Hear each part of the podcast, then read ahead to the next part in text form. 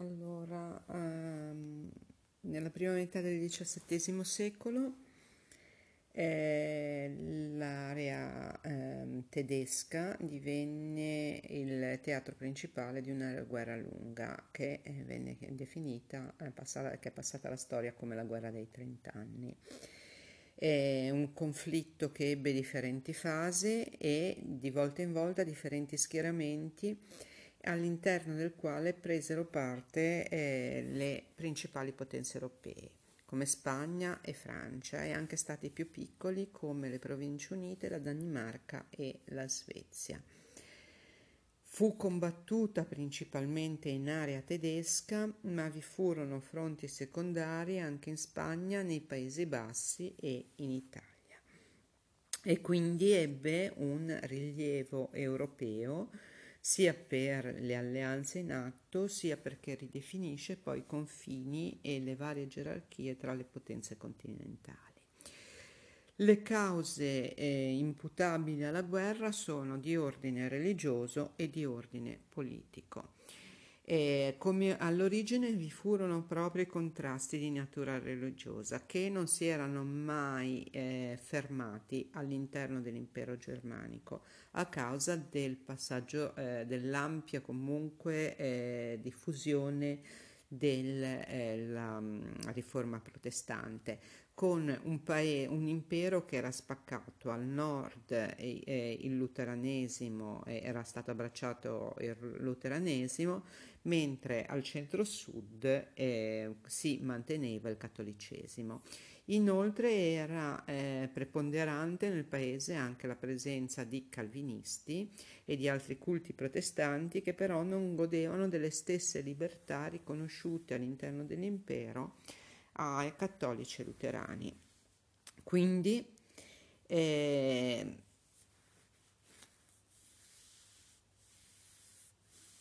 Abbiamo infatti comunque ehm, tra ehm, protestanti, luteranesimi e cattolicesimi una pace che dura praticamente fino, ehm, finché ci sono i due successori di eh, Carlo V eh, Filippo, eh, Ferdinando I e Massimiliano II che eh, al trono imperiale che eh, per circa 50 anni garantiscono il rispetto della pace grazie a tra, eh, tra le due religioni eh, grazie alla pace d'Augusto. Infatti portano avanti una politica eh, improntata alla tolleranza cosa questa eh, convivenza, perlomeno nell'apparenza serena, eh, finisce eh, con l'ascesa al trono del nuovo imperatore, Re Adolfo II d'Asburgo. Rodolfo prese infatti nei primi anni del suo regno una serie di iniziative che andavano a vantaggio dei cattolici che furono eh, considerate eh, pericolose agli occhi dei principi protestanti, eh, così da formare una lega chiamata Unione Evangelica, capeggiata dal eh, calvinista Federico V. I principi cattolici a loro volta si unirono in una lega cattolica che era eh, guidata dal duca di Baviera, Baviera Massimiliano I. Massimiliano I. Eh. Inoltre la tensione aumenta quando il successore di Rodolfo II, Mattia, annulla, prova ad annullare tutte le concessioni fatte in precedenza ai principi protestanti ed imporre il cattolicesimo nei territori sotto il suo dominio diretto, eh, secondo il principio del cuius regio e ius religio, cioè dove comando c'è la religione di chi comanda, cioè dove c'è chi comanda, la religione è quella di chi comanda. Eh, la Lega Cattolica e l'Unione Evangelica eh, iniziano a questo punto a cercare alleati al di fuori della Germania. La Lega Cattolica trova l'appoggio della Spagna e del Papato, mentre a fianco dei protestanti si schierarono prima la Danimarca e la Svezia, e poi anche le province unite e la Francia, nonostante fosse cattolica. Perché? Perché la Francia era interessata ovviamente a indebolire il potere degli Asburgo. I contrasti con l'imperatore non erano solo di natura religiosa ma anche di natura politica. I principi protestanti erano gelosi delle autonomie amministrative e fiscali che avevano già conquistate e temevano quindi che i cattolici volessero, oltre che estirpare le tracce di protestantismo nell'impero, eh, temevano anche le tendenze assolutiste degli Asburgo che avrebbero minato il loro potere. Inoltre le famiglie nobiliari erano costantemente in competizione per il dominio del regno e a più riprese avevano tentato di sottrarre alla casata asburgica il titolo imperiale. Come eh, si eh, anticipa, come si velocizza comunque diciamo tutta la situazione per arrivare poi alla guerra? La paura di una cospirazione cattolica eh, prende corpo ancora di più quando Ferdinando II, il cugino di Mattia, fervente cattolico, nel 1617 diventa il sovrano di Boemia, che era uno dei sette regni elettivi e che faceva parte dei domini diretti degli Asburghi sin dal 1526. Vi ricordate che l'imperatore viene nominato dalla dieta di eh, sette eh, persone, tra cui appunto dei principi, e lui era uno di questi.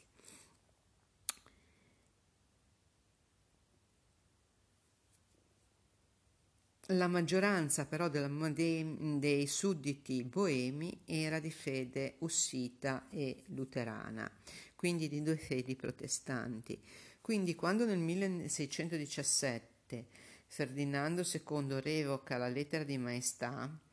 che garantiva, emanata da Rodolfo II, che garantiva la libertà di culto nel regno, alcuni nobili boemi fanno irruzione nel castello di eh, Rialciani, non so come si pronunci bene, a Praga, e in segno di protesta gettano dalla finestra due legati imperiali e il loro segretario. Questa viene ricordata, questo atto, eh, come la defenestrazione di Praga ed è un atto simbolico che richiamava un episodio del 1419 quando un gruppo di rivoltosi ussiti aveva ucciso nello stesso modo alcuni governanti cattolici. Eh, a questo punto i nobili ribelli tolgono a Federico, eh, a Federico, Ferdinando II la corona di Boemia e la offrono a Federico XV, il principe del Palatinato, e eh, che l'accetta. A questo punto la guerra diventa inevitabile. Le due leghe principi, dei principi tedeschi, quella dell'Unione Evangelica e quella della Lega Cattolica, fanno scattare il meccanismo delle alleanze e la Germania precipita in un conflitto che si protrae per un trentennio e che dura in quattro fasi. C'è la fase appunto boemo, eh, boema, in cui eh, le forze protestanti si fronteggiano con eh, quelle capeggiate eh, con, con la Lega Cattolica appoggiata dalla Spagna dove nella battaglia della Montagna Bianca vicino a Praga la vittoria cattolica è netto e quindi Federico V deve fingere e la corona di Boemia ritorna a Ferdinando II, che nel frattempo era diventato imperatore.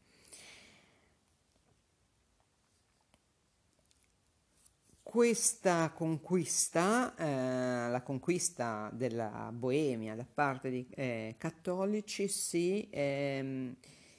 er, praticamente si configura come una sorta di crociata per eh, sradicare eh, l'eresia protestante e quindi diventa particolarmente sanguinosa, cruenta e le città e le campagne furono ehm, devastate dalle truppe e i rivoltosi che non furono giustiziati vennero spogliati di tutte le loro proprietà e costretti a convertirsi al cattolicesimo. C'è ancora un'altra fase, che è la fase danese, eh, dove, eh, nella quale il re di Danimarca, Cristiano IV, che teme di, teme di essere accerchiato dall'impero e vuole espandersi contemporaneamente nella Germania settentrionale, riunisce una coalizione che comprendeva, oltre ai principi tedeschi, i Paesi Bassi, l'Inghilterra e la Francia. Ancora, sostegno, ancora una volta a sostegno dell'impero c'era la Spagna. Anche questa volta la vittoria cattolica fu eh, schiacciante e con la pace eh, di Lubeck il re danese si impegnò a non intervenire più nel conflitto, recuperando in cambio i territori che aveva perso durante le battaglie. La terza fase è quella svedese, in cui Adolfo, eh, Gustavo eh, II Adolfo di Svezia muove eh, è alla guida di una fazione anticattolica, di nuovo all'interno della quale si riuniscono i principi tedeschi protestanti e la Francia, e in questo caso l'avanzata eh, degli svedesi è eh, travolgente. Eh, un aiuto inaspettato però giunge agli Asburgo dalle morte del re svedese durante la battaglia di Lützen, che pure non impedì comunque alle sue truppe di riportare una grande vittoria. Il vuoto di potere, che però si verifica in Svezia in seguito alla scomparsa del re, consente alla fazione cattolica eh, di riorganizzarsi e di infliggere alla coalizione svedese una sconfitta presso Nördlingen. Anche questa fase della guerra era stata segnata da violenze e devastazioni terribili per le popolazioni e gli stessi principi tedeschi di entrambi i fronti iniziavano a mostrare segni di stanchezza e cercavano questo, e davano segno di voler comunque arrivare a una soluzione pacifica del eh, conflitto. La fase francese, invece, la quarta e ultima frase, inizia proprio in reazione al clima di ritrovata unità dell'impero. La Francia, guidata dal cardinale Richelieu e successivamente da Mazzarino, che si era limitata fino a quel momento a finanziare la fazione protestante,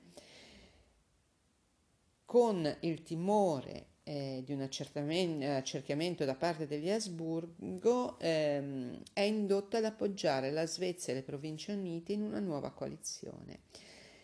approfittando della Spagna che in quel momento era costretta, eh, che era molto debole perché era costretta eh, a fronteggiare delle rivolte interne in Catalogna e in Portogallo e quindi questa nuova coalizione ottiene importanti vittorie nella Germania settentrionale e al confine con i Paesi Bassi a Rocroi. A questo punto le forze cattoliche erano e nel 1645 il nuovo imperatore asburgico Federico, eh, Ferdinando III, scusatemi ho sempre in mente questo Federico in testa, Ferdinando III, decise di porre fine alla guerra e di stipulare con i vari nemici una serie di trattati. La Spagna prosegue invece il conflitto con la Francia fino al 1659. Nel 1648 i rappresentanti di tutti gli stati belligeranti si riuniscono nelle città di Meusburg e, Os- e Osnabrück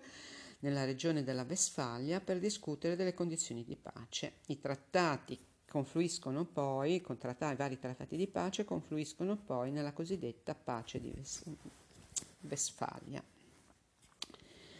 Dopo questa pace l'impero si trova frammentato nuovamente in una serie di stati dotati di piena autonomia anche religiosa.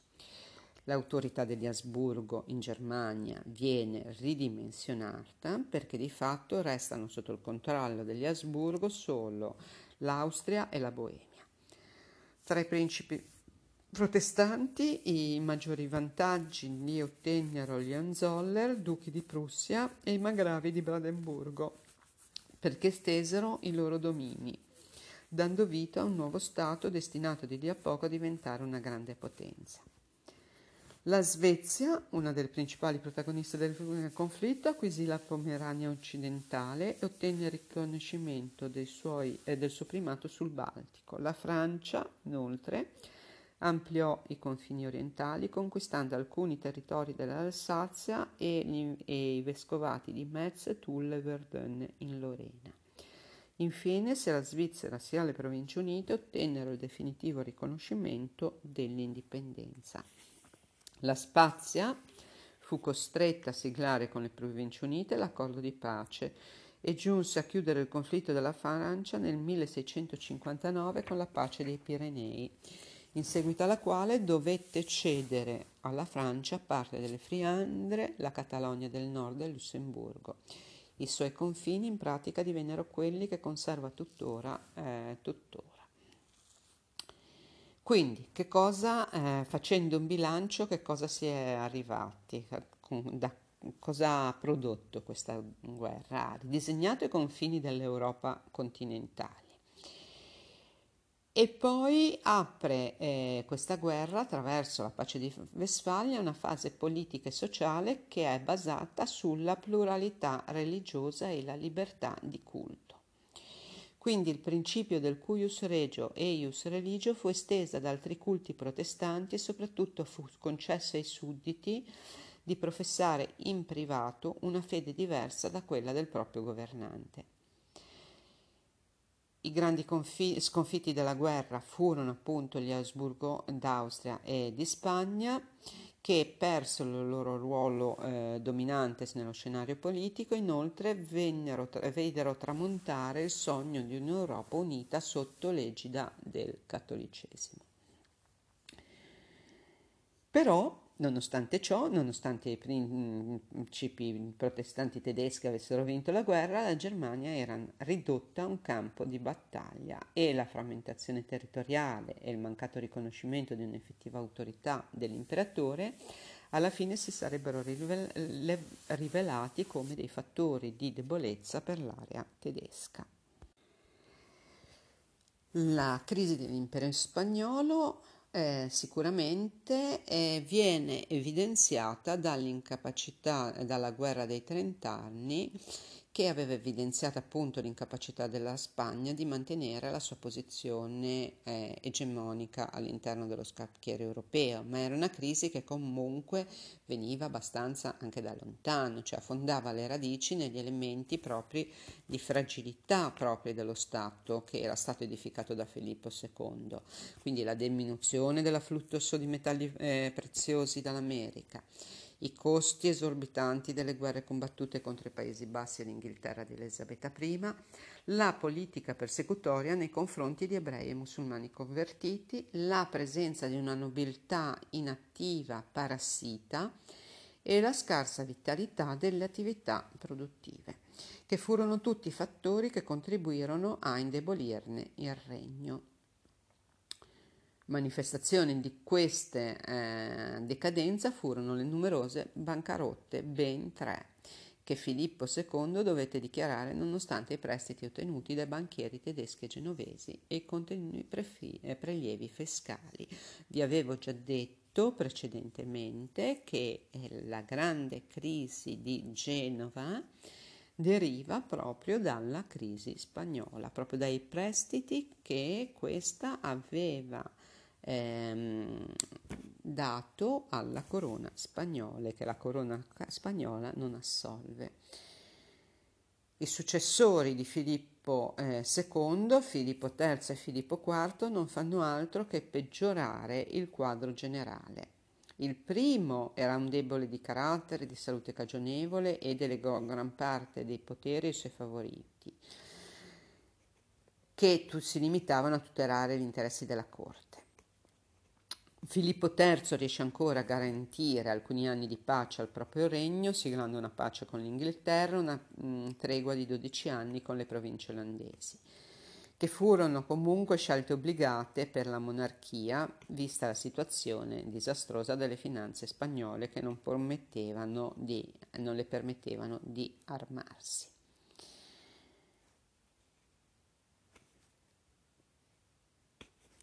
E Filippo, ah, inoltre ehm,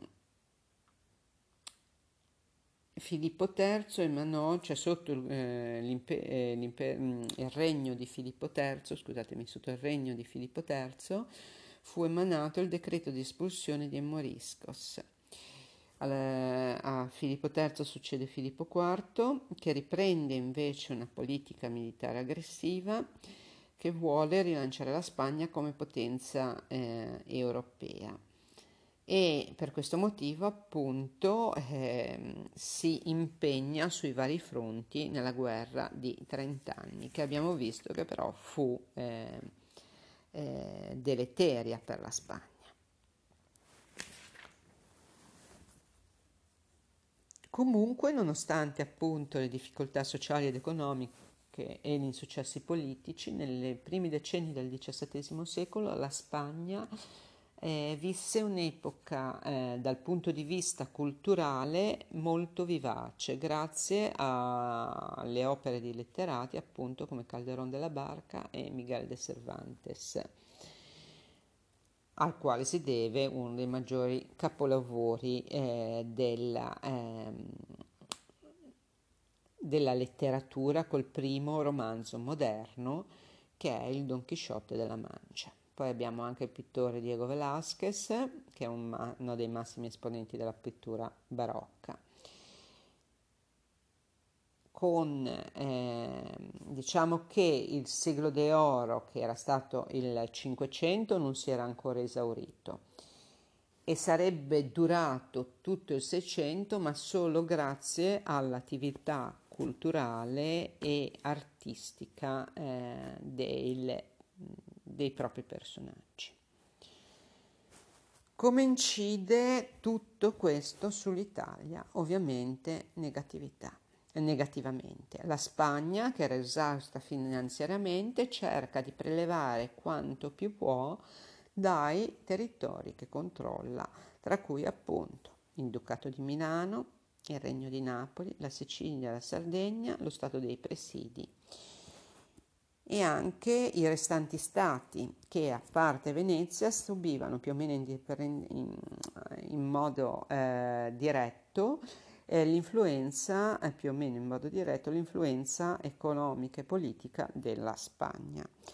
E quindi eh, questo periodo di dominazione eh, spagnola fu caratterizzato da una parte da luce e l'ombra. Da una parte gli stati italiani rimasero esclusi dai conflitti che si eh, svolgevano in Europa, a parte una parentesi nella guerra dei trent'anni, ma piccola. Dall'altra subirono un impoverimento generale causato dalla perdita di centralità commerciale della penisola e poi dal malgoverno spagnolo che eh, dove mm, la corona infatti eh, li considerava territori da sfruttare per sostenere i progetti di espansione alle spese dello Stato e quindi eh, il governo spagnolo condivideva il potere con i baroni provenienti non solo dall'aristocrazia fondaria ma anche dalla grande borghesia e questi sottoponevano le classi popolari a una tassazione pesantissima. e inoltre molti mercanti e imprenditori eh, volendo imitare lo stile di vita nobiliare invece di investire ulteriormente nelle proprie attività incominciarono a investire i loro capitali nell'acquisto di terreni agricoli. E questo ovviamente contribuì a bloccare lo sviluppo economico e sociale del meridione perché si accompagnò a un processo di rifeudalizzazione come il potere di riscuotere le tasse, di imporre prestazioni di lavoro e persino di amministrare la giustizia nelle terre acquistate.